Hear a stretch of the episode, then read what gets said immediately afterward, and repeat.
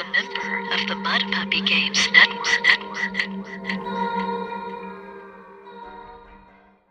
Hi, this is Matt Finch of Frog God Games, and you're listening to Save for Half.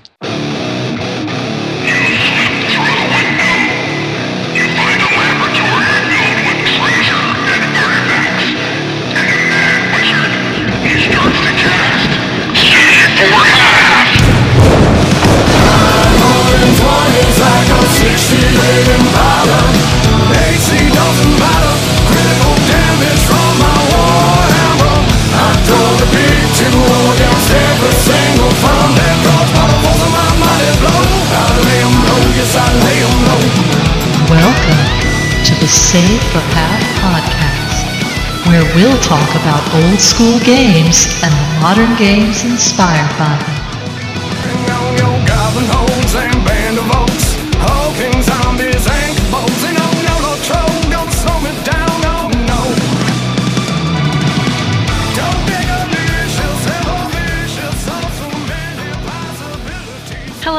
Everyone. Welcome to episode nine of the Save for Half podcast. I am DM Liz, taking over for DM Mike on this occasion, and perhaps I will let him have the show back next time, but we'll see. And joining me today are DM Corbett. Hello, hello. Also joining us today is DM Jim Greetings, programs. And a special guest, DM Jeff. Hello, everyone. Jeff, I'm given to understand that you are an expert in the game that we are going to be covering today, which is FASA's version of Star Trek the role playing game. Uh, well, Corbett says I'm an expert, therefore, I am indeed an expert. This game All got me through sixth grade.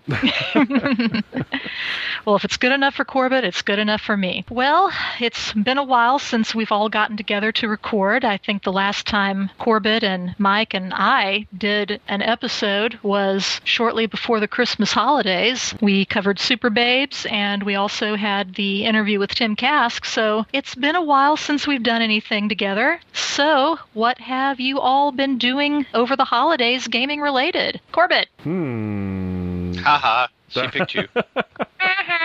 I feel like I've been avoiding gaming, though it feels just so busy that I haven't had a chance. Every time a game pops up, I've actually had games locally pop up and they'll invite me and I can't make it because I'm always busy doing something. So I have been avoiding gaming. Well, I kind of know what you mean with the holidays and everything. It's been really hard for our local group to get a weekend where everybody is available to game. And as a matter of fact, they had a game today while I was getting Mike from Tyler and bringing him back home. So we missed that one. So- well, what about you, Jeff? Do you guys have any local regular games that you're a part of? Well, actually, yeah, we have our gaming club, the the RDG, the Royal Dragoon Guards, and we meet on the first and third Saturdays. And we squeezed our meetings in with the holidays, so we've had some dice rolling going on. Uh, Star Wars, Mech Warrior, and a little bit of R. Talsorian's Dream Park, which is an obscure but unappreciated gem. So that's what we've been up to. That was a good All right. nice. And what about you, Jim? What have you been up to? Oh, it's what been a long me? time since you've been on the show. I am so lame that my group scheduled a DCC New Year's Eve game, and I had to back out and cancel because I was at home doing work. Haha, I'm not So the I- only one. yeah, if it, if it makes you feel better, but it, it's for a good cause. Besides my normal game shenanigans responsibilities, I have started work on something in the background. I'm writing a new game. the, the first game's not quite on bookstore shelves for another month or two, and I'm working on the the next one. And I can't really shouldn't bring it up because I can't talk about it. But uh, I think when it gets announced, everybody will be super excited. I'm pretty excited just with that little teaser. I know. So, when will the official announcement happen about this? I'll see.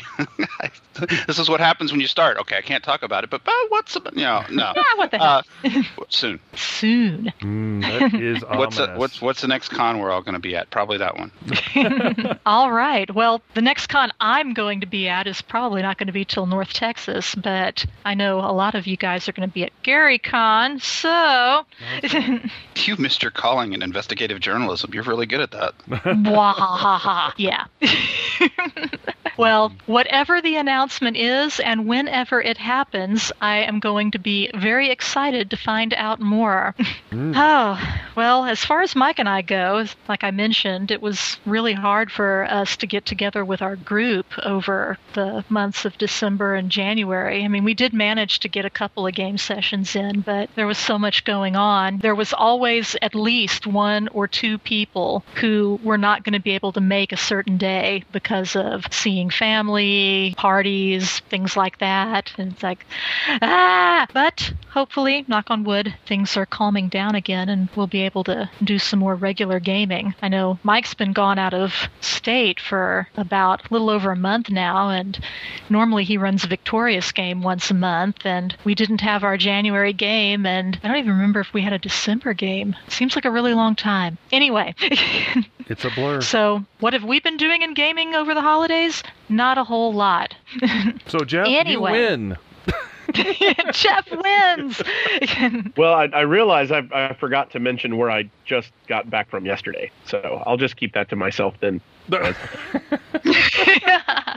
We went on an event we call Gulf Deployment, which is where we all get on a cruise ship and game for a week. But but I'm back from that now. oh, that's super cool. That sounds awesome. hmm Yeah, it's just something we started doing. We we take all our RPGs with us and do the food thing and the booze thing and the shows, and then between all that, we grab tables and game. It's a lot of fun. That sounds super awesome. I think everyone should do this. Yeah, I'm Well, we're going again in 2020. Y'all come on. Well, I'll send the invite out. Come on with us. I'm sitting here thinking that's the kind of Gulf deployment I can get behind. yeah. Right. Well, you definitely win the What Have We Been Doing in Gaming section for this episode. Sorry, That- guys. that all by itself wins. Okay, well, before we start in on talking about the FASA Star Trek role playing game, let us take a brief break for these incredibly important words from our sponsors.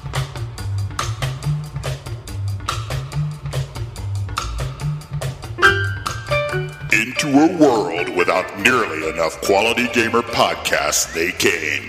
The Grognard Files, a podcast about role playing games from back in the day. You know they're experts because they speak with British accents. Find them at armchairadventureblog.com, iTunes, or wherever fine podcasts are served.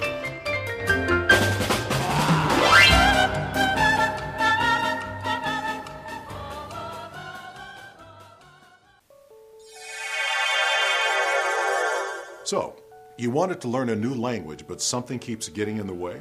Nook Neck. I'm Michael Dorn. I think it's time you discovered Rosetta Stone. Available in over 30 languages, and now for the first time, Klingon. Let's see what Klingon can do for you. With Rosetta Stone's new Klingon language program, I can talk to my son and feel like I'm not missing out. But Chuck ate him up, Dad. Gosh. Little scamp. Speaking Klingon is a great way to make new friends. I've tried other methods, but this is the only one that really worked for me. Now my friends and I can speak to each other in Klingon. The Klingon language is fun. Thank you, Rosetta Stone. Klingon is a romance language. Thanks, Rosetta Stone. Today is a good day to learn Klingon. Succeed, or your money back. Order now. Kapla.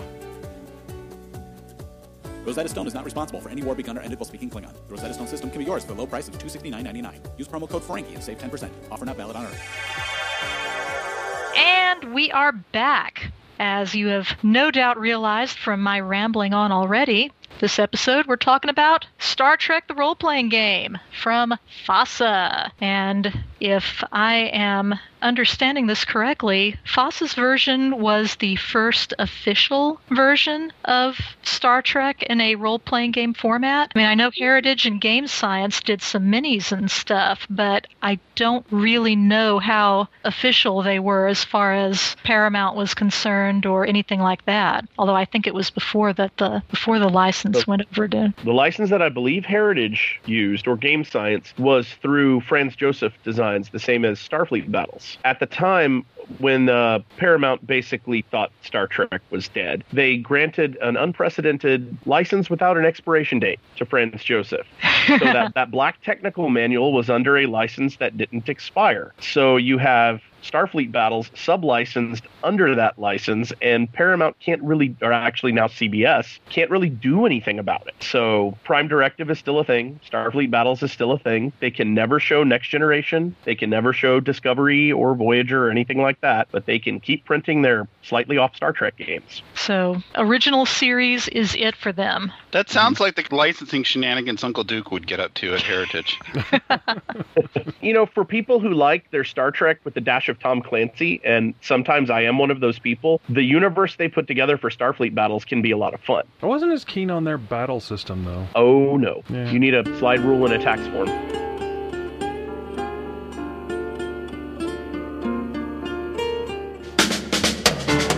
The Save for Half Top 5. In 5, 4, 3, 2.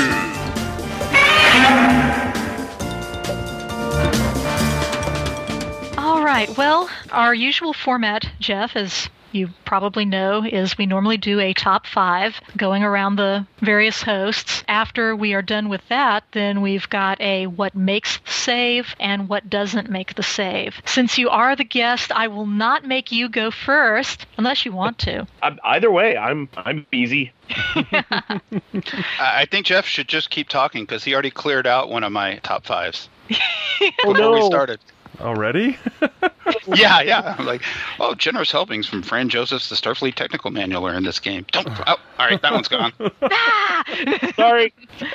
No apology necessary. Our, our purpose here is to inform listeners, right? That's right. Yeah, I put together like 12 things to talk about, and I am desperately hoping that I will be able to get five individual things that no one else covers out of them. But I may be doomed to failure on this. okay, well, since I called on Corbett first on what did we do in gaming, I will Uh-oh. continue that trend. And Corbett, what's your number five? Oh, that's not fair. It's the first time back in a year for Jim. It's no, no. I think it's super fair. Okay, number five. Let's see. I got my list. My list. Oh, one of the things I went back and re-looked through the whole books. There's three books in the series. Sorry, I should probably go over the basics of it. There are three books in yeah, the initial we initial probably should have done that. The Cadet's Orientation Source Book, which is basically like if you've never heard of Star Trek, it sums up everything in it, what a ship is and who's a captain and things like that. The Starfleet Officer's Manual, which is basically the player's handbook, how to make a character, generally how the rules work, and the Games Operations Manual, which is the GM's guide. It is a D10 slash percentile based system using strength, endurance, dexterity, intellect, luck, charisma, and psionic, which is a stat but that's more on that later. But okay, one of the first quick things I thought was pretty funny. I had forgotten this from a long time back, but Galacta is the common language in uh, the original Star Trek game. Everybody speaks Galacta. That's why everybody speaks the same language, and that's why the Klingons can speak Klingon and what have you and what have you. But nobody has a universal translator stuck in their head because the universal translator looks like a thermos.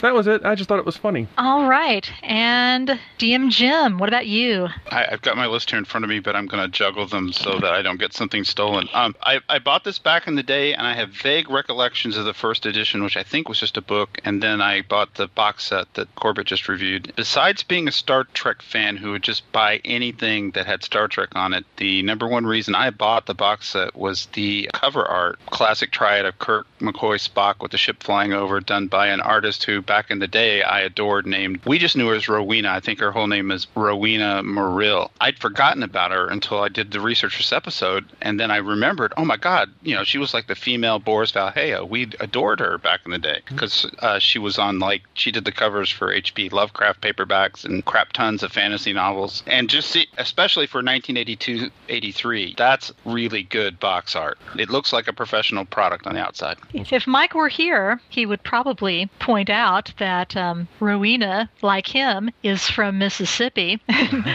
probably one of the best things Mississippi ever created. yeah, she was awfully cool. Just super talented artist and a redhead. So there you go.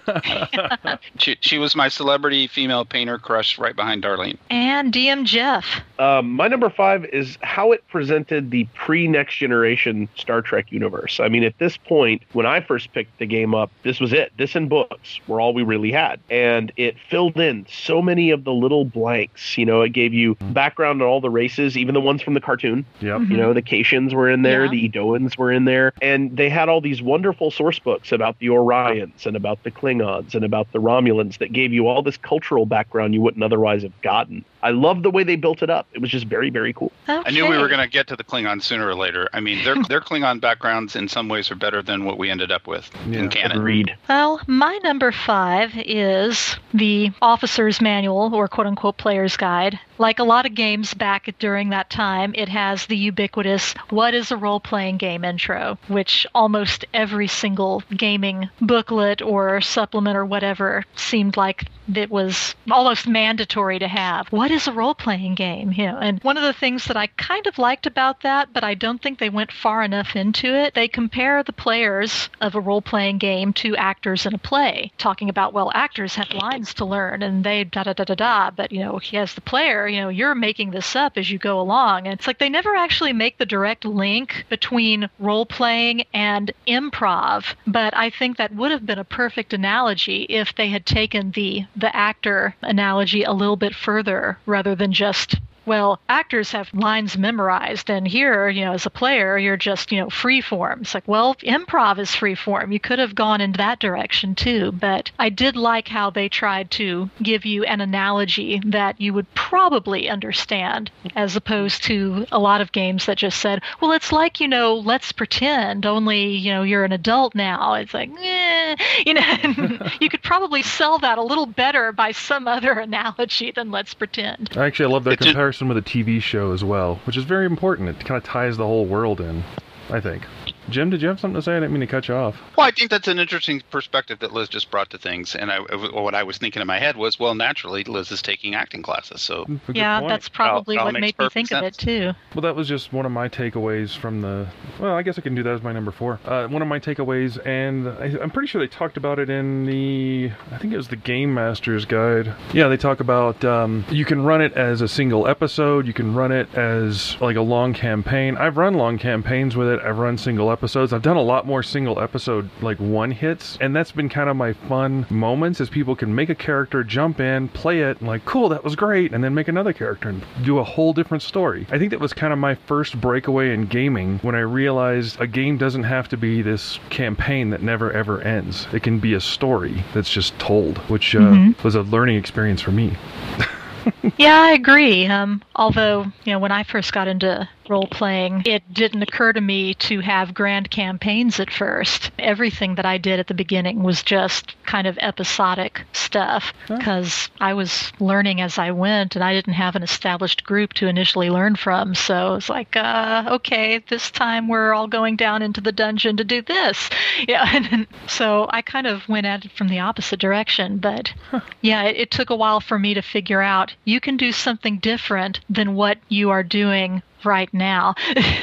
I actually think that's very interesting light to shine on this because back concurrent with when this game came out was when D&D was just getting past the I mean D&D when it came out was very focused on you're just doing the dungeon and all the the village that you call home and the wilderness are sort of abstracted to higher levels and the focus is on the dungeon and this game is very focused on the landing party. Mhm. Show up at the planet, land on the planet, go explore the planet, have your adventure there as opposed to the larger Star Trek over the the subsequent role-playing games embraced. Does that make sense? yeah. Totally. Well, I think that's a good segue for your number four, Jim. Uh, what I love about coming on these shows and looking at these old games that I had way back when is seeing them with 2018 eyes and then remembering what my 1982 eyes were like because I'm just cranky old bastard now and I'm in this point in my gaming life where I'm kind of sick of how everything is some kind of homogenized D20 variant. And I remember back in the day every role-playing game practically had its own game engine. We were little kids then and we just dug into them all and loved them all and at that age there couldn't be too much crunch. So I'm looking back on this in my 2018 eyes and going, oh, this is just a prototypical percentile skill based system. This is just like Call of Cthulhu. At the time, that was a brand new game engine. I think we talked about on the uh, episode we did about the FASA Doctor Who game. Is Yeah. share, shares a lot with that game, and that stuff was revolutionary at the time. Blew Yeah. our little minds. percentile uh, was the big deal back then and i think because we were all so used to doing the d&d 3d6 20-sided dice blah blah blah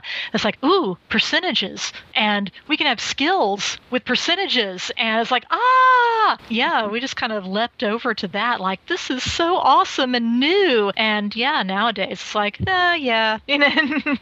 It's a lot of the the charm of that era that I'd like to see come back. You know, we're bringing back all this old school sensibilities, but I'd like to see that people sitting down to do a new RPG and going, okay, what's the best game engine for this genre? And just inventing new stuff all the time. Yeah, before we get emails, I, I'm not ragging on D20. It's a fine game engine and I use it all the time. I just like to see some, some you know, different and newer stuff. Oh, well, and something else you can say about the percentage system is that to a mundane, to someone who's not already gotten bit by the bug we've all been bit with, looking at something and saying, okay, I have a 55% chance of success, or I need to roll 12 or less on 3d6. Which one is more intuitive to the non gamer? Hmm. That's a good point. Percentages are just obvious. As Okay. anti-Gygaxian as that can be, you know, without your fancy bell curves and charts and graphs. Yeah. Although even your percentage based games, they do all, to some extent or another, manage to move into heavy math and bog down in, okay, in order to do this, you have to roll this, and the game master rolls this, and then you average the two, and then you divide by five, and then you do this. So it seems like even Yeah. when a game is trying to make something straightforward for a new person, some kind of gosh, power creep is not what I want to say, but my, my brain is is flaking on this one. I'm sorry, guys.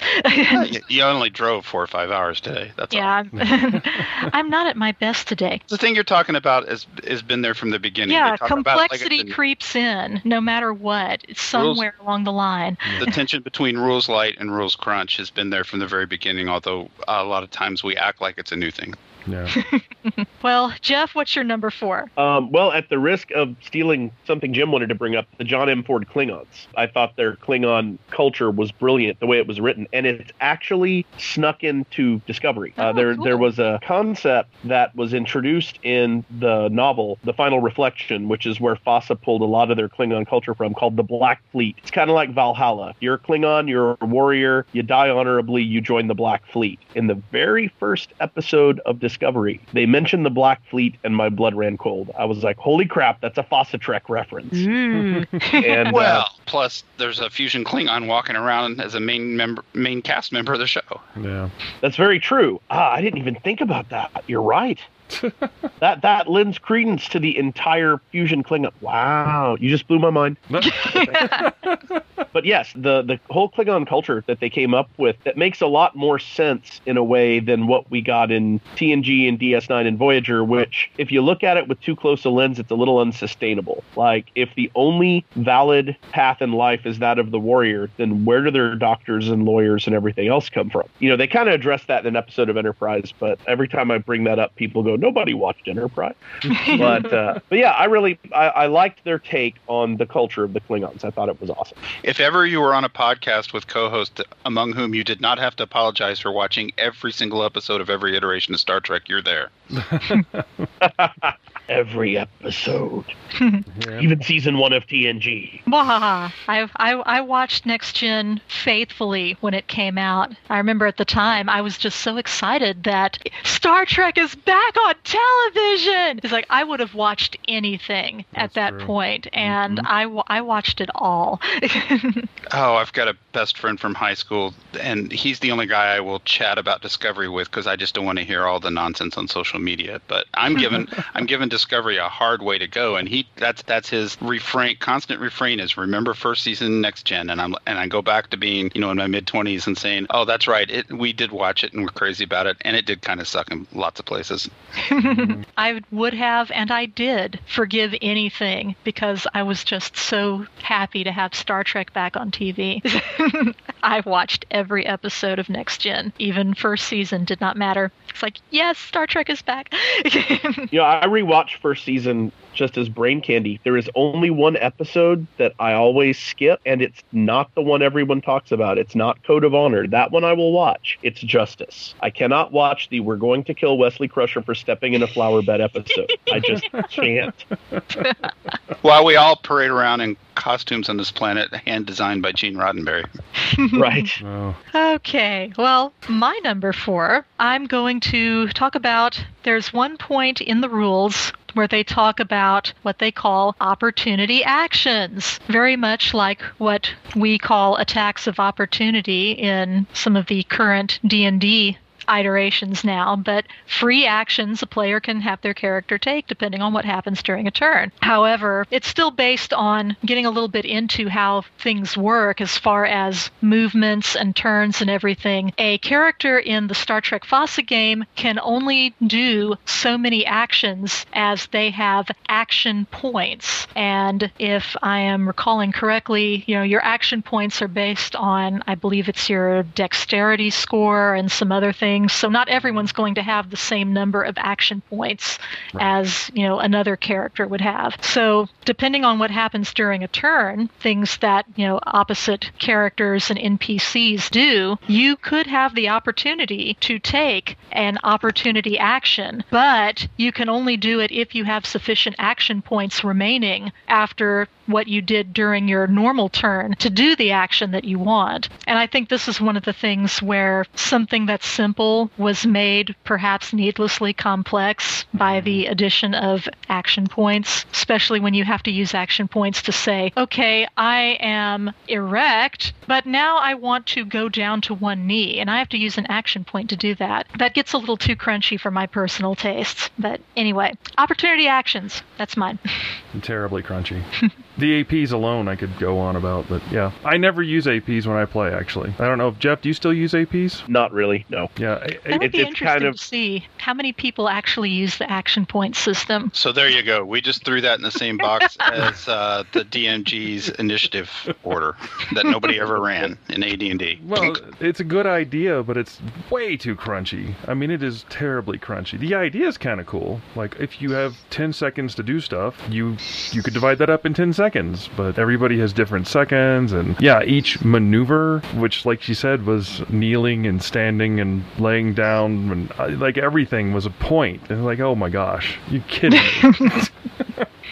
Yeah. Well, it's weird how this is ties back to what Liz was talking about before, rules light versus rules crunch, because this is a game design tension here. You know, do, because what's the first job of a game designer is to figure out rules to simulate things correctly, right? So you get carried away with that and forget sometimes that it's supposed to be a fun game that's easy to play. So like Well- those action points sound like my experience in those games is they only ever backfire on the PCs. Well, I think, at least as far as a lot of these games go, Star Trek was created, you don't have a single author behind the rules. Hmm. This was a group of people who all collaborated and made a rule set. And so I think you have, you probably had people that were on the team who were going for a simple, streamlined thing. And then you had other people on the team who's like, yes, let's have all the math. I love this. and so you wind up with bits of one and bits of the other. And it's like, this doesn't seem to go together in some ways.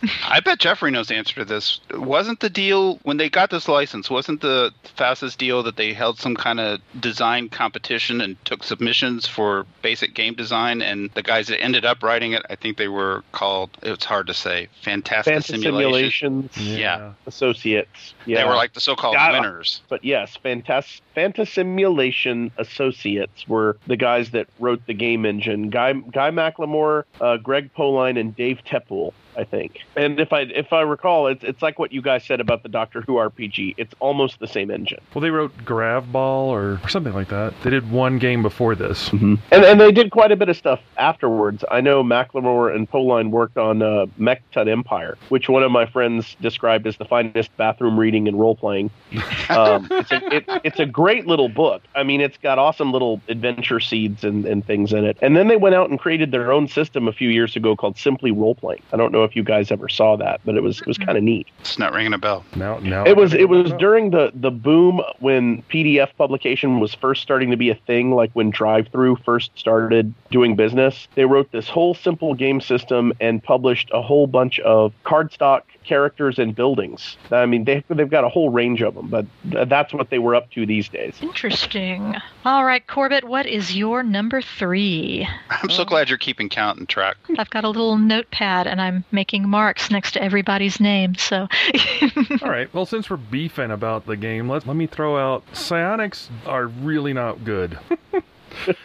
the, the the whole Spock nerve pinch thing sounds really simple and straightforward on paper. Vulcan walks up behind you, pinch, and you're out. But uh, in the numbers, for one thing, it's based off of your psi score. Spock's psi score is 97, or if you're going by percentages, 97%. Which means if you are a Vulcan, walk up behind him and give him the pinch, or if you were trained with the pinch, you only have a 3% chance of actually knocking him out. It'd be better just to punch him in the back of the head. And, you know, that's a different percentage anyway.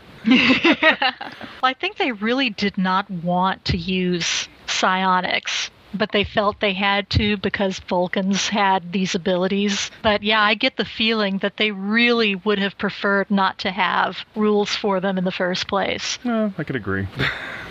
I get the point. I understand the story concept of, oh, I can knock a character out with this one touch attack. And that's all you have to do is make it a touch attack, and it would have been simpler. And that's usually what I do, is just have them do the touch attack. But the. Well, they make it so difficult for any non Vulcan to even have enough of a psionics rating to do anything in the first place. Uh, they don't want any other race to be able to do anything. And then when they finally talk about psionics at all, which is sort of buried in the back of the of the book, you know, you've got like one paragraph and most of it is you need to keep psionics use restricted for game balance. Don't let psionics dominate the game. There is no way, all caps, that psionics can be used during combat. It's like so we have psionics, but you can almost never use them. yeah, they make it they make it awkward. Anyway, yes.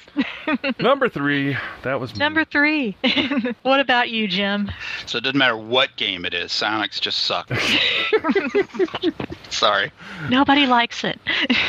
My number three is I'm, I'm going to defend the game a little bit because I imagine, uh, hopefully, people listening to this who've never experienced the game will get interested enough to hop on eBay and grab themselves a set. I, and I'm going to talk about, at the time, why I bought the game. And it's exactly like Cubicle 7's Doctor Who game that they publish currently. It's a set of lavish books, really well researched, uh, lavishly illustrated with lots of stills from the show. And that's the only reason I've bought every single one of those really expensive books because I'm a Doctor Who fan and I want the background information on the show and all the pretty pictures. It's a storytelling game and I don't enjoy those.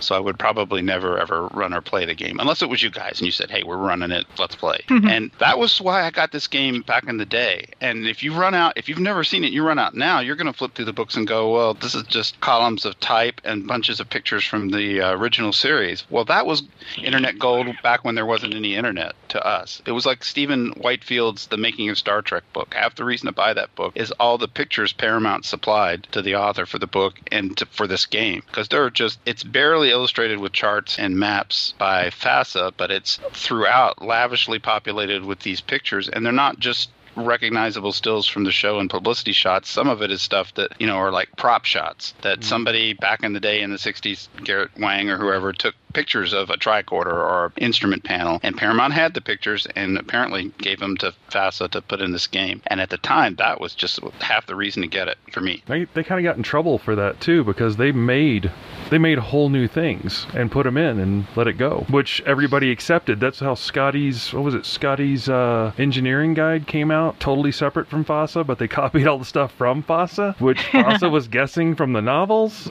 I imagine Jeffrey can speak better to it than I can, but it was what was so wonderful then because we had the original series and the movies just coming out and like in 82 that's just the motion picture and nobody wanted anything from the motion picture pajama tops yay I'm sorry. but all the background, okay, this is how a medical tricorder, this is what it does, and all that stuff, along with the Klingons and all the background stuff that they either fandom was like that then. That's why Lou Zocchi thought he could just stick Franz Joseph's art in his game the first run and not pay anybody because it was just a thing in Star Trek fandom then of everybody shared everything. Well, I know there were some Star Trek novels back in the day that I read, and the authors took stuff whole cloth from the Scotty's engineering guide, you know, the technical manuals, etc., you know, from the games and put them into their Star Trek novels for the way things work, ship designs, etc. It's like, ah, oh, that's from the manual, you know. Mm. so yeah, that some of that made it into canon, quote unquote, novels back then. There's a couple. I uh, Diane Carey, I think, was the author. There was Battle Stations and Dreadnought. Oh, uh, yeah. And those definitely, I remember, took stuff from the technical manuals when she was making descriptions of, of some of the stuff going on in those. It's like, yes. and and and to square the circle all the way around, that's what made me laugh out loud when I saw the transporter room on the Discovery because that's the transporter room Gold Key Comics put in Star Trek. Their transporter room didn't look remotely like the TV show set. It was big with these giant dishes, and then those guys decided to put that in Discovery, and I'm just like, wow, that's awesome. All right, Jeff, what's your number three? Well, one of the things that uh, I loved in addition to the Klingons is the fact that FASA was not afraid to explore life outside of Starfleet, which is something we never really saw at that point yet. They had a whole supplement with a picture of Corbett on the front, or just his mustache. Um, trader captains, trader captains, and merchant princes, and it gave you this whole other thing you could do in the Star Trek universe. You could now basically play Traveller in Star Trek. You could become a merchant and move cargo. And they had a really interesting idea, which I guess that's the heart of, of my number three the triangle. They reasoned that since the Federation shared a border with the Klingons and they shared a border with the Romulans, and thanks to the Romulan model getting lost and them having these Klingon ships in the episode The Enterprise incident, we know the Klingons and the Romulans had to be tra- trading. So they reasoned that there was an area of space where all three borders met, and there was this lawless zone where stuff happened, and that was the triangle. I have set so many campaigns there, it's not funny. um, a special sector of space to go Harry Mudd it up. Exactly, and there's a whole there's a whole source book for that too. There is a triangle source book and a triangle campaign. I love the way FASA just kind of gave you some other options for doing Star Trekky stuff without being in Starfleet. I thought that was pretty cool. Well, I guess kind of jumping off from that and the traveller analogy, I guess my number three, the way that they have you create your characters, it has a lot in common with Traveller. So such as rolling to see what tour assignments your character has in their past. Naturally, you don't die during character generation like you do in Traveller. Some people will see that as a bonus, others will see that as a detriment, depending on where you're coming from. But um, your number of tours, your that's determined by a random D10 roll, modified by your intelligence and your luck attributes. However, unlike Traveller, your character generation are you pretty much know what you're going to be at the end of it all. The GM tells tells you, okay, this is the ship that you guys are all going to be serving on. And so these are the positions that are available. What positions do you all want to fill on this ship? So you're going into the game even before you've made your character, for instance, knowing I'm going to be the science officer on this ship. While you've got the randomization in your previous tour assignments, the very last previous assignment prior to when this game starts is not really all that random because no matter what, it's going to be something that leads into your now being the science officer on this ship. I'm not sure how I feel about that. On the one hand, it's good to know what you're going to be to start off with. On the other hand, I kind of liked the whole idea when you were doing it in Traveller. You had no idea what kind of character you were going to wind up with at the end of the day. It's like it could be something that was just completely opposite of what you were hoping for, and yet yet you're mm. still able to make it work. Like I said, I'm not sure how I feel about it. I can feel the ambivalence.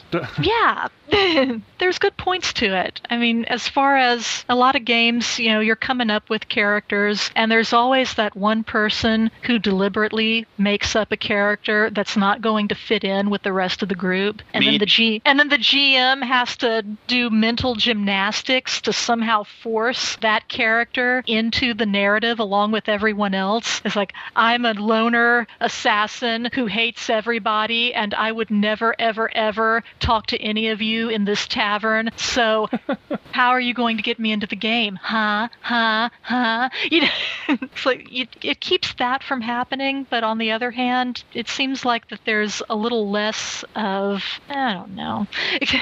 Well, think of it like D and D. You know, you go in and say, "I want to be the healer or the the fireball shooting guy or whatever it is." Granted, you can make anything you want in D and D, and you could do it in Star Trek. I, I don't know. I've run games where everybody's just like a bunch of lowly, like low level ensigns long before. Uh, uh, what was the episode? Below decks or no? Uh, Lower deck. Lower decks. Thank you. I love the nerd fights over which is better, Star Trek or Star Wars, right? Like, you know, clearly, you know, Enterprise versus a Star Destroyer. I'm sorry, only one of them has a weapon that travels faster than light. So, you know, a couple of photon torpedoes and the Star Destroyer's done in and out. But this is one of the rare cases where Star Wars is the superior RPG product almost by design because you're licensing a, a genre property that lends itself to the D&D dynamic in the case of Star Wars better. You can be a bunch of pirates on a pirate ship and go blast through Star Wars and tear it up and okay, you've got a Jedi student on board. Star Trek and Doctor Who have the problem of okay, who's going to be the captain? Okay, who's going to be a time lord? Well, there's ways to mechanically jump around that, and the expansions did make it easier to do stuff beyond that scope. But yeah, you're right. Out of Well, the I'm not saying it can't be fun. It's just a problem that has to be addressed in the rules at some point, and, and that's what Liz was talking about, right? I want to play a science officer. How do I do that? Well, here are the rules for that. Yeah. Mm-hmm. It's like, well, you know you're going to be the science officer. So even if every previous tour of duty that you rolled has nothing whatsoever to do with being a science officer, then that final roll is on a separate table that kind of shoehorns you into what you're going to be in the starting campaign. So it's like, I mean, eh, Jeff was just yeah. talking to us about the mighty campaigns he's wrought from the little triangle area where you can you don't have to be a Starfleet goon. You can just go tear it up. Goon? They're the good guys. Mm. Come on, man. no, no, you're thinking of the Gorns. yeah, Starfleet Gorn. I stand corrected. with uh, what Liz was saying about, you know, you could roll all these different tours of duty that don't have anything to do with what you eventually fall in with. We actually kind of flipped that on its ear with one game. We had one young lady who was not quite as martially oriented as the rest of the players, so she made this really awesome science officer, but they were on a destroyer that was basically assigned to picket duty along the Klingon border. And we had a lot of fun with initially she's like, I'm a science officer. What do you want me to do here? Well, man the sensors and tell us if there's anything out there. And eventually the crew got to respect her skills and she got to kind of respect the Starfleet jarheads she was stuck on a ship with. and it, it was a fun little twist. But I, I definitely see what you're saying. You know, you're making this guy that's supposed to be, if you look at the, the skill rating descriptions, if you're above what, an 80, you're a published author in that skill. Yeah. You know, you have a science officer with an astrophysics of 96 and he's stuck on a colonial operation ship. That is kind of, yeah. I see what you're saying. It's like, I'm a merchant marine over and over and over again. It's like, why? and it's nothing that couldn't be fixed with you know GM Fiat and you know the the group together, but it shouldn't have to be fixed. Right.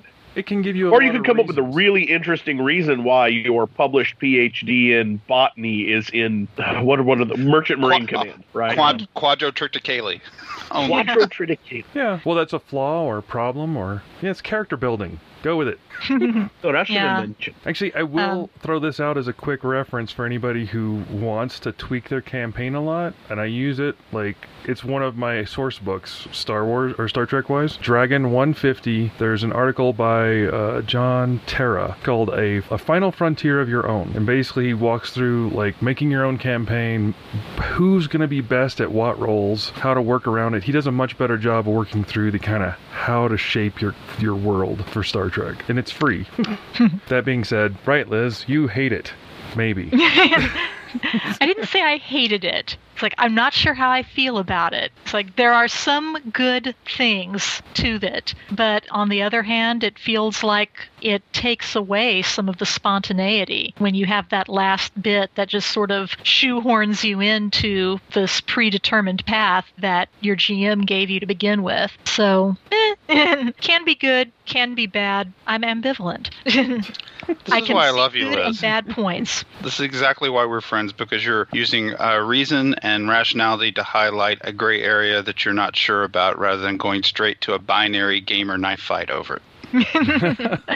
I, yeah, I don't know how I feel about this. You know, maybe I could get into a game mm. with an awesome game master and they would be able to sell me on it. But I'm willing to be sold on it. I'm just not sure how I feel. Well, No. I'll bet 100 quatloos on Liz. What do you say, Jim? I bet 100 quatloos that it's your turn to Uh. give us your number two, Corbett. I know. Okay, my turn. Okay, this was one of the things that actually shaped me as a game master, or broke me as a game master, depending on how you look at it. Page 20 of the uh, operations manual. No, no, wait. The the GM's guide, the uh, game operations manual. Right, right, right. Page 20, 21. They basically talk a lot about using miniatures, adding in props to the game, and then warning you don't use too many. Yeah. I ignored Don't the use warning. the props as a crutch. Yeah. I ignored the warning, but at the time they were probably talking more about the uh, Starfleet battles miniatures because those were out all over the place, and you could get your starships and go out and do little battles. The props and play acting I use all the time in games where I, I, I want to get the characters to act, you know, to have that that over the top, you know, it's e plebnista. These are words meant for people, not for just one person. You want to see that moment in the game. It's always fun when they just throw themselves into it. I always get excited. How did we get this far into the episode without hearing your Bill Shatner? Yeah, I'd have thought that had been like the first five minutes in. But I- I'm holding back. oh, don't hold back, Corbett. no, but it's it was the it was the moment for me when I see people like really, I guess, Shatner it up or throw out these over the mm-hmm. top speeches and like you're wrong, your Bible's a lie, all this is a lie, and that's very Star Trek for me. Those are the the cowboy diplomacy moments where you throw caution to the wind and you you make it right no matter what, and it's kind of cool. You got to sleep with some green lady. You got to talk a computer into suicide and wreck a whole planet. You don't care. All the check All in a day's work. Well, I imagine the point they were probably trying to make is, you know, don't depend so much on props that you're not paying sufficient attention to creating a good adventure. Too true. Um, which is which was probably what they were trying to get at. It's like, yeah, these are all great, but don't think that because you have all these great props that you can get away with just nothing as far as a, a plot goes. Well, you know, Um, in defense of that, I will say players who aren't as interested in the game play with the toys. And so they, they kind of are distracted by the shiny bits while I interact with the people who are interested. So eh, it is a bit of a crutch, yeah, I'll admit that. Jim, number two. Hang on here. Oh. I hear crap. as he's My- playing with his toy. no, I was just looking for Corbett. Got me looking for what's around in reach at my desk, and apparently my Bluetooth communicator pin is out of juice, so I wouldn't chirp. Uh, it's the most awesome Christmas present I ever got. Uh, what was I going to say? What are we to? Number two. number two. Um, as I as I reread through the rules, I was surprised to see the section that's also uh, right in front of what Corbett was talking about. Uh, in the very front of the game operations manual, there's a whole little introductory chapter called "Designing Adventures." Oh And this- yeah. This, is like some sage freaking advice, particularly coming out of 1982, because it most of it still applies. I mean, you know, linear encounters, sandbox advice, not just how to set it up in the Star Trek universe, but just good basic. Here's how you set these adventures up for your players. And with the goals, the stuff we talk about a lot on, on the show in the old days, you know, is it you know, Yeah. between railroading, somewhere between railroading and sandbox is the golden mean, right? I was really impressed with all of the little articles that William John Wheeler wrote and were peppered throughout the books. I thought all of the stuff that he contributed that had his name on it is like, this is good. I like this. In the context of 1983, it was very foresightful advice. Because those are still the days where we were all figuring it out. Ah, Jeff, what's your number two? My number two is a prop by way of something Corbett was saying, but it's one that FASA released for this game. One of the worst parts of Star Trek, and I, I guess this this could go to other role playing games, but it's it's terrible in Star Trek. Oh, You're I know exactly what you're going to talk about. You're playing the science officer. The captain asks you, Mr. Spock, what's out there? So Spock turns to the GM, what's out there? The GM says, well, it's a Class M planet with this sort of atmosphere. So then the Spock character has to turn on Captain. It's a Class M planet. With so what FASA did to kind of help that a little bit, they released a Starship sensors and tricorder kit for the Star Trek role playing game. And all the, the GM basically takes this paper craft toy and sets up exactly what he wants the person running the sensors of the tricorder to see. And then when that moment comes and the captain says, scan it, Spock, what's out there? The GM just hands it to him. And then he can look at it and go, Captain, what we're seeing is this, this, and this, rather than the whole back and forth between the GM and the player and then the player and the rest. Because I have some players that have this terrible habit when they turn to the GM for information and the whole group hears it, instead of role playing and presenting that information in character, they will go blah. And that's supposed to represent their character regurgitating what the GM just told them. This cool little tool kind of helped circumvent that. And I thought it was one of the most brilliant things FASA could have done to help with the, uh, what was Sigourney Weaver's character in Galaxy Quest? Yeah. Gwen? Gwen DeMarco? My only job is repeating the GM. Dude, that's gold, and you're exactly right. It's been noted that I have a propensity to, when a player learns information only they have, to say, You're with me, and walk away from the table a good 12 feet, or go out, step outside, and tell them information, because I want the Chinese Whispers version of what they said to go to the players, not what I say. I'd forgotten all about that thing until you started talking about it. I'm like, Oh, I, I always wanted that. Mhm. It's it's pretty cool. It's fiddly. It, it requires you to kind of think about it ahead of time because if you're trying to set it up while you're running the game, it it's a little fiddly. But it's nice to have. It looks pretty badass. Yeah, it's kind of cool. Actually, have you ever used it and accidentally like set it wrong and give it to them, and it's like the wrong setting, but then they go with it, and Not- that's the Not that I'll admit. Yes, no, no. I've had that has happened. Yeah, it's happened to me a few times too. It makes for an interesting new game that changes total different directions sometimes. You know, Corbett, now you're making me want to just spin the dials on it, hand it to a player, and see where the adventure goes. that could be totally awesome. That's like a Never the same game twice. It's like the old trick where the players go for a beeline to the one door you haven't mapped anything behind yet. So you just keep them out. You try and keep them out, and they become more and more convinced that there's something they need behind the door. So if you're smart DM, you just you just sit back and listen to them speculate and pick the best idea, and that's what's behind the door now. or just let them open it. It's like, it's a closet.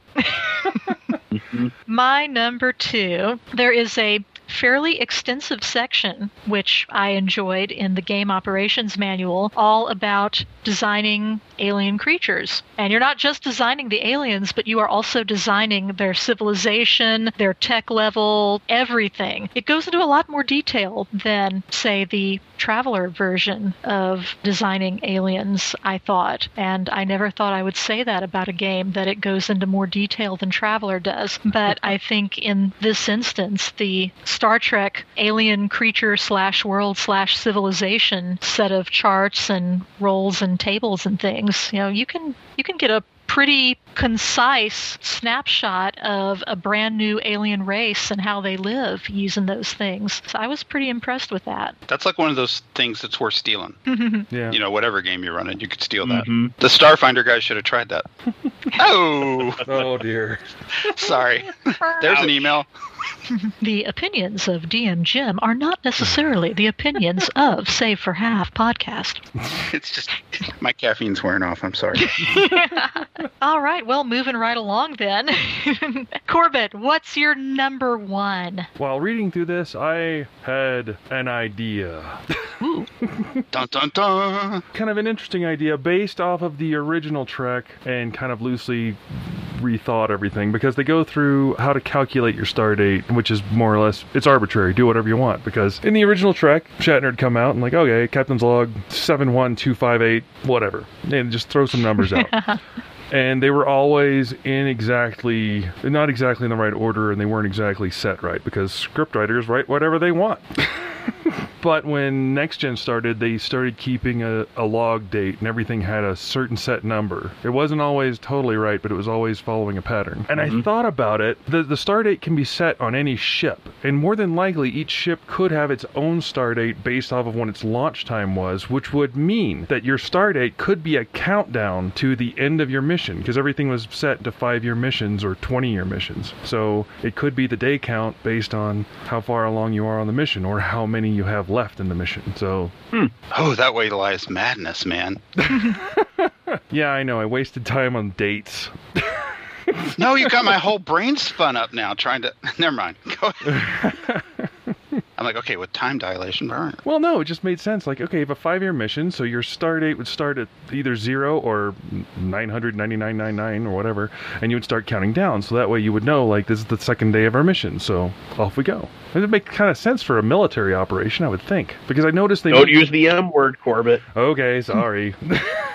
I know. I'm just messing with you. An exploratory mission?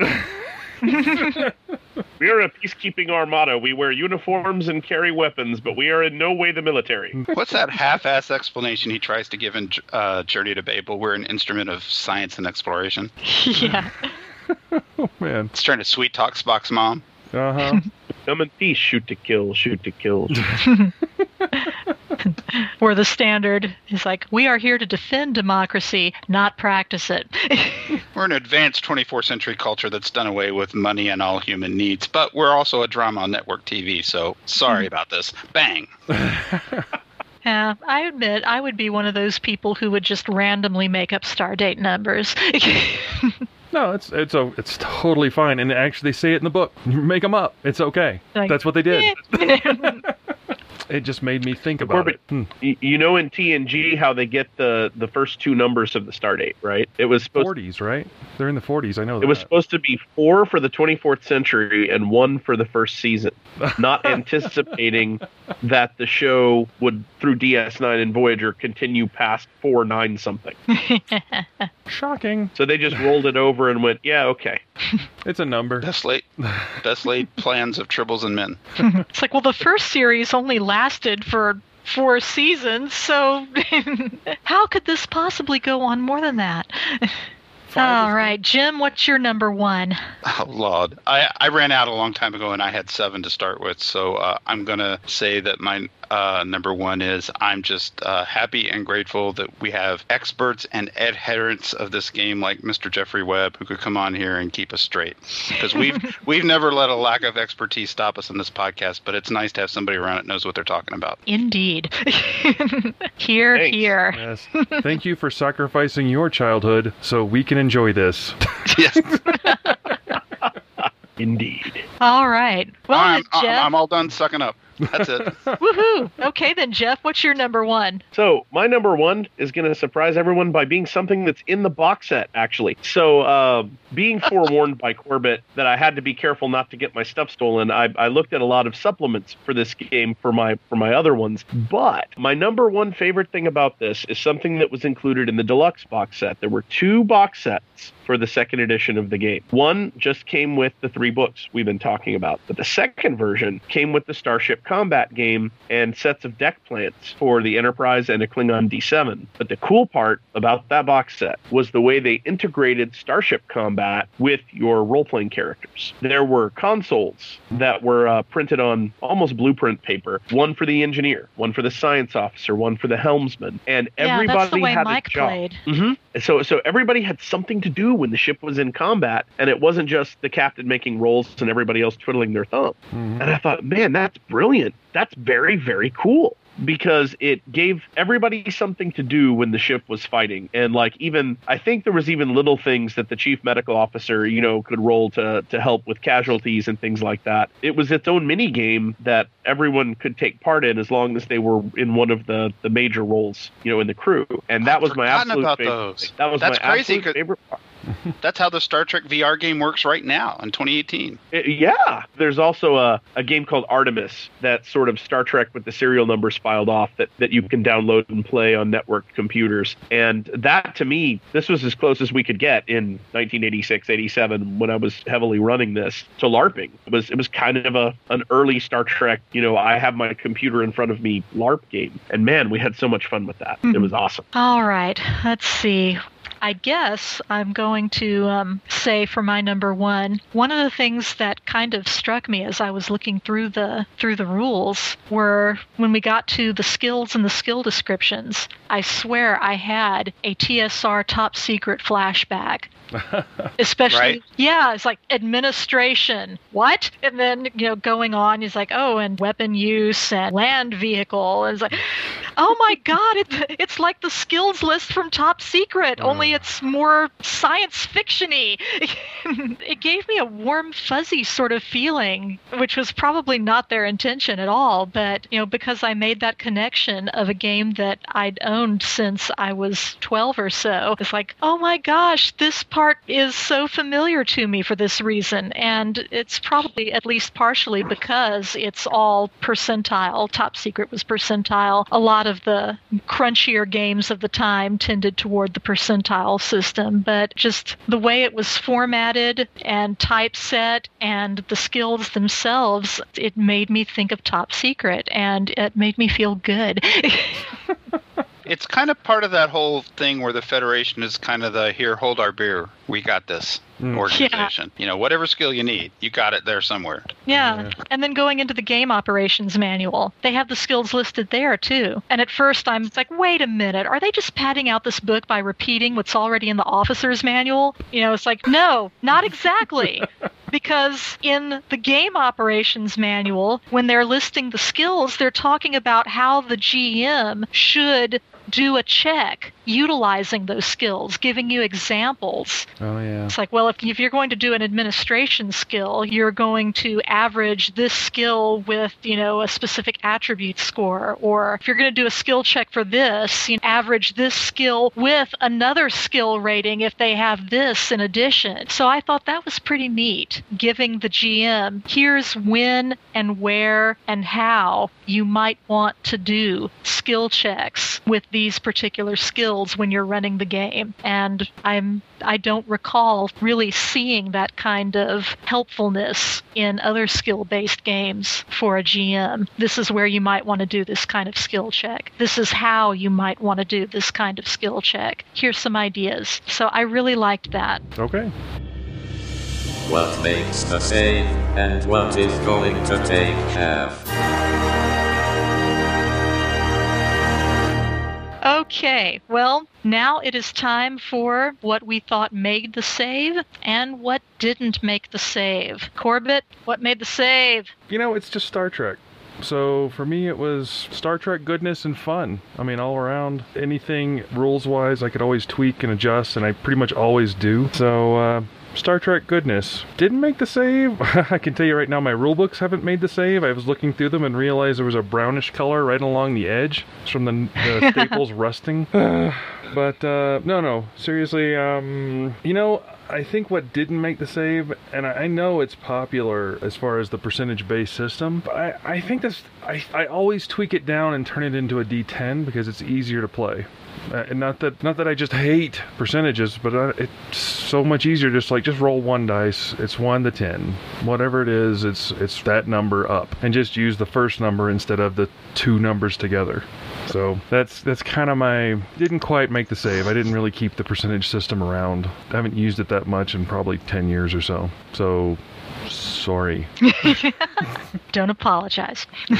Jim, what about you? I was not prepared for this because you started doing this after I left the podcast. So let's see what I can come up with. Uh, what made the save was the well written, straightforward rules that are typeset in nice, justified columns, and I can still read today without my reading glasses. What didn't make the save is the exact same thing in the brand new Star Trek game that's sitting on game store shelves right now that is a bunch of funny science fiction font type in white against a black background. It's hmm. beautiful. It's gorgeous. It's laid out like an art book, and I can't read it. I get what you're saying there, actually.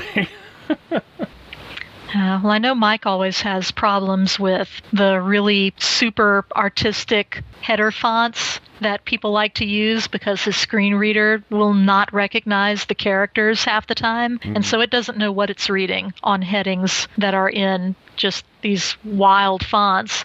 Visually, they look awesome, but they don't do any favors to someone who is needing to utilize a screen reader to figure out what's going on. Uh, Jeff, what about you? In your opinion, what makes the save and what doesn't make the save in this game? Well, what makes the save for me is as much as I referenced stuff that comes separate from the box set, the box set itself. I am a huge fan of the box set era. You have this beautifully illustrated box, and inside there are the three books with everything you need to run years worth of Star Trek. And to me, being able to have years and years worth of, of adventure in one little box, that's where it's at for me. I don't need a 385 page rule book. I want something that I can I can have hold in one hand and say this this is the game. Let's go. FASA did a great job of putting a ton of awesome stuff inside that box. That's what makes the save for me. I also have to second what Jim said. It's readable. It's awesome. The new game is beautiful, and I cannot read it either.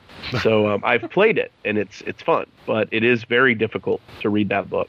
um, what failed the save for me, I got to go back to action points. It's a great idea. It's a really neat idea. It's just too wargaming for Star Trek. It's it's a little too complicated for Star Trek because you'll get into arguments, you know, about like initiative. Do I spend all my action points at once, or if I'm doing something that only takes one action point, and that Klingon over there is doing something that takes four, who goes first? And shouldn't I be done before he is? You know, like- Right. And so we've we've gotten into many arguments about how that should be implemented. And so yeah, we just kind of brush action points under the thing and do something, you know, just whatever feels right at, at the time. Maybe a move action and a skill action or something like that. But I see where they were going, but it doesn't survive contact with the game too. All right. Right.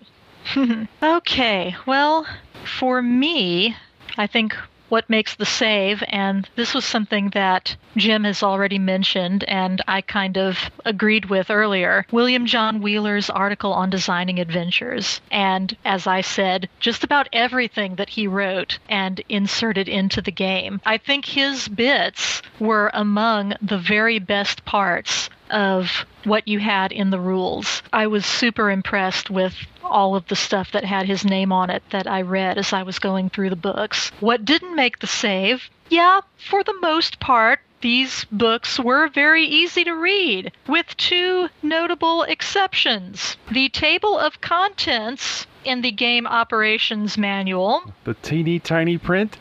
Yes! and the character generation short form, Oh. which also had teeny tiny print in the Starfleet Officer's Manual. It's like this is like three or four point font size. I don't think I could have read this when I was 20 years old, as let alone reading it now. It's like I was going through this, I had my reading glasses on, and I'm still squinting at those two pages. It's like, what? What is this? Oh, this Is useful for anyone?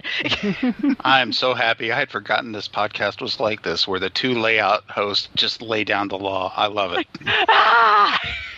yeah, those two particular pages did not make the save. And I gotta ask if you have to condense your font size to four point to make the character generation short form all fit onto a single page, how short is it really?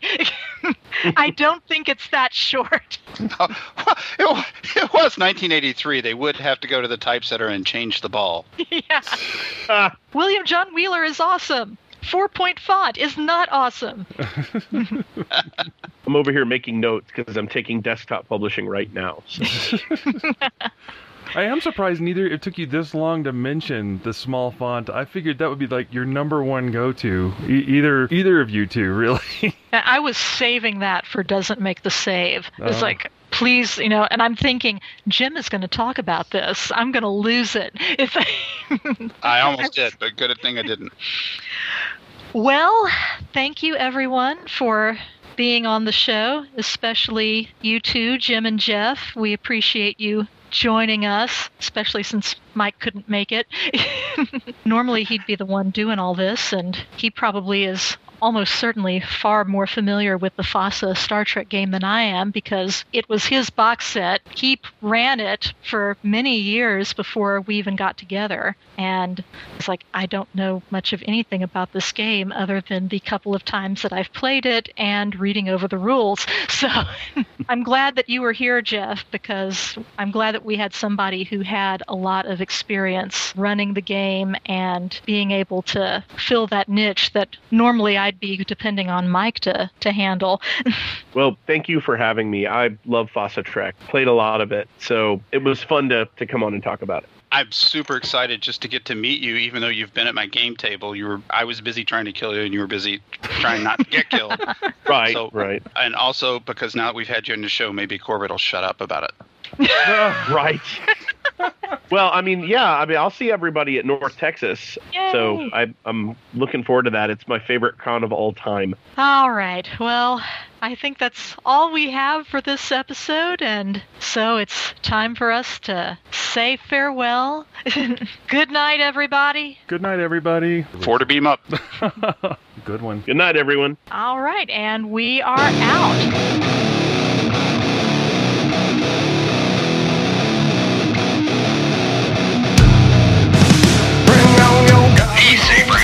Podcast is a production of the Mud Puppy Games Network and the Gagman podcast. The Save for Half theme music is provided by the band Mississippi Bones. You can find them at mississippibones.bandcamp.com. All player characters mentioned in this podcast are fictional, and any resemblance to PCs living or dead is purely coincidental. No NPCs were harmed in the making of this podcast. Thanks for listening, and we'll see you next time on Save for Half. You've had your own door problems. Talking doors, doors falling on top of me and nearly killing me, all kinds of things. Just want to say my DM Chase is sometimes a bastard. but I mean that in a very loving and affectionate way.